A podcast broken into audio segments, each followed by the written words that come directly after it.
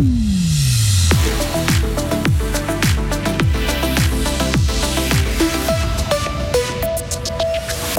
Le calme est revenu après la tempête Frédérico. Les dégâts liés au vent sont apparemment limités, contrairement à ceux créés par l'eau en début de semaine. Les CAB nous donne ses conseils. Développement durable, le canton de Fribourg est-il exemplaire? En tout cas pas en matière de transport public.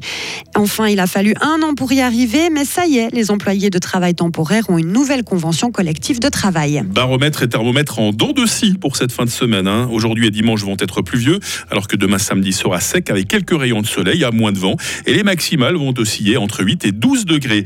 Vendredi 17 novembre, bonjour Isabelle Taylor. Bonjour tout le monde. La tempête Frédérico a soufflé jusqu'à 137 km à l'heure hein, dans certains endroits de la Suisse. Heureusement, dans notre canton, les dégâts sont limités. La police et les sapeurs-pompiers ont dû intervenir à une vingtaine de reprises depuis hier soir, principalement pour des arbres et des barrières de chantier qui étaient tombés sur la route. Il n'y a eu aucun blessé et aucun dégât matériel n'a pour le moment été annoncé à la police. Les routes sont aussi dégagées, sauf à Mide, dans la Glane. Vous pouvez donc rouler normalement presque partout dans le canton. Et avant le vent, Isabelle, il y a eu la pluie hein, qui a fortement touché le canton de Fribourg ces derniers jours. Hein. Votre cave a peut-être été inondée ou votre salon est toujours rempli de boue. Les CAB a enregistré plus de 120 sinistres depuis le début de la semaine et ce n'est sûrement pas fini. Il estime le coût total des dégâts entre 1 et 3 millions de francs. Mais avant de penser assurance et remboursement, il faut d'abord prendre des mesures d'urgence comme photographier les pièces endommagées et déclarer les dégâts rapidement. Mais surtout, surtout assécher toute l'eau pour éviter que la situation ne s'aggrave. Edmond Gillard, responsable des sinistres à l'ECAB. L'eau, c'est vraiment le pire ennemi du bâtiment. Hein. Si vous laissez euh, vos locaux euh, tremper dans l'eau trop longtemps, euh, les dommages vont très très vite s'aggraver. Hein. L'eau s'infiltre dans les parois, les installations techniques, elles peuvent très vite être hors de fonction. L'eau peut s'introduire sous la chape. On a vu il y a deux ans quand le, le, lac de Neuchâtel avait débordé, par exemple, et que les bâtiments sont restés presque deux semaines sous 50 cm d'eau. Après, les conséquences, elles sont extrêmement lourdes au niveau de la remise en état parce que les matériaux sont très dégradés et puis ça coûte beaucoup plus cher, ça prend beaucoup plus de temps pour réparer. Donc euh, la première priorité, c'est évacuer cette eau le plus vite possible. Il s'agira ensuite de déterminer si le cas de sinistre concerne l'ECAB ou l'assurance privée. L'établissement cantonal couvre principalement les inondations qui viennent des eaux de surface au niveau des terrains naturels. À l'inverse, les refoulements de canalisation ou les inondations qui viennent depuis les étages, c'est du domaine de l'assurance privée des d'eau du bâtiment. Fribourg s'est paré de verre hier à l'occasion de sa journée cantonale de la durabilité. L'État a organisé des conférences théoriques et pratiques pour évoquer les manières de consommer en ayant le moins d'impact possible sur la planète.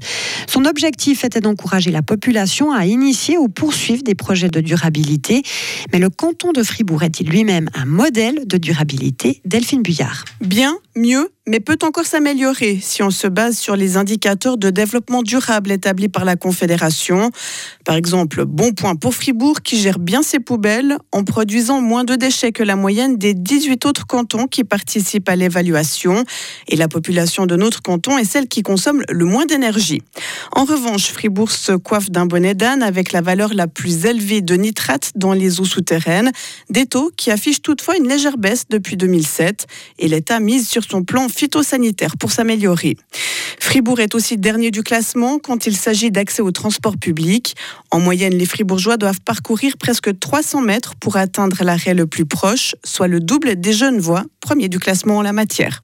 Les cantons mesurent leur avancement en termes de développement durable tous les deux ans à l'aide d'une trentaine d'indicateurs. Les travailleurs temporaires seront mieux protégés ces quatre prochaines années.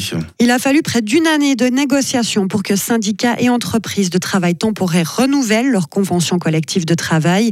Cette CCT est la plus grande de Suisse. Elle s'applique à quelques 400 000 personnes. Elle est essentielle car elle garantit des salaires minimaux pour des activités qui sont souvent les moins bien rémunérées. Véronique Polito, vice-présidente du syndicat UNIA. C'est une branche passablement précaire, donc euh, c'était très important qu'on puisse renouveler cette convention collective qui fixe des standards minimaux. Et puis surtout, on a pu augmenter de façon assez importante les salaires minimaux de 3,2% déjà juste pour l'année prochaine. Finalement, à la fin, on a trouvé un accord. Les patrons ont reconnu l'importance d'améliorer les conditions salariales des travailleurs temporaires, de compenser la totalité du renchérissement et même de procéder à un rattrapage du renchérissement euh, perdu pour les années passées. Cette convention collective du travail temporaire prévoit aussi une garantie de formation continue. Environ 200 personnes ont manifesté hier sur le campus universitaire à Lausanne contre la venue d'Emmanuel Macron. Il s'agissait pour la plupart d'étudiants et d'étudiantes qui ont scandé leur colère envers le soutien du président français à Israël dans le conflit au Proche-Orient. Le cortège a été neutralisé et bloqué pendant plus de deux heures par la police. Plusieurs bousculades ont eu lieu pour repousser les manifestants qui essayaient de passer le barrage. La police a dû faire usage de spray au poivre. Au moins six jeunes ont été touchés aux yeux. Le calme est ensuite revenu. Et puis une personne chanceuse a décroché une rente mensuelle de 2222 francs durant 5 ans grâce à l'Eurodreams hier soir, lundi soir, pardon. C'est ce que la loterie romande a annoncé hier. Alors où est le chanceux de ce nouveau jeu mystère? On ne sait pas dans lequel des huit pays européens il se trouve. Le gros lot est quand même la même rente, mais durant 30 ans. Oh. Il faut pour cela trouver les six bons numéros ainsi qu'un numéro spécial appelé Dream, donc rêve. Mm. Le tirage du jeu est effectué les lundis et jeudis soirs. Je ne pense pas que ce soit quelqu'un de l'équipe du grand matin. Parce que généralement, les gens, quand ils gagnent au loto, ils plaquent tout et ils partent en vacances. hein. Si c'était moi, j'avais coché 5, 6, 12, 27, 42. C'était bien moi. Ah bah, qu'est-ce qu'elle fait là ce matin? J'ai juste oublié euh, la coche Dream. Ah, c'est ballot, c'est ballot. hein. Voilà, Bah, donc bah, heureusement vous êtes ici. là, me voilà. Voilà. Et c'est comme ça qu'on vous apprécie, Isabelle. Et vous êtes de retour à 8h30. Retrouvez toute l'info sur frappe et frappe.ch. Il est 8h07. La météo avec Lirti Automobile, votre partenaire Mercedes-Benz à Payerne, là pour vous depuis 1983. Ah, le sujet qui fâche en ce moment, c'est quand même la météo. hein. La journée va être dans l'ensemble très nuageuse, avec des pluies par intermittence. Ces pluies seront plus marquées sur les préalpes en Valais, avec de la neige à 1000 mètres et le vent du sud-ouest. Au moins, c'est quelque chose de positif. Il va euh, faiblir. Ce matin, 1 degré à Charmey, 4 à Fribourg, 5 à Estavayer-le-Lac. Les maximales pour notre région, 7 degrés à Bulle, 9 à Fribourg, 10 à Payerne. Demain samedi, nous allons nous réveiller sous quelques rayons de soleil et puis le ciel va se couvrir par le nord-ouest sans trop de risque de pluie. Toutefois, demain, température minimale 1 degré, maximale 8 degrés. Dimanche, par contre, s'annonce pluvieux par le nord avec 12 degrés, pas de neige en dessous de 2000 mètres hein, ce week-end. Et puis la tendance pour la semaine prochaine, ça va rester humide. La neige redescendra à 900 mètres mardi. Ne serait-ce pas la fête des Élisabeth aujourd'hui? Il me semble que oui. hein. nous sommes vendredi euh, 17 novembre, 321e jour. Les lampes de chevet se sont éteintes à 7h36. Le lustre du salon se rallumera à 16h50.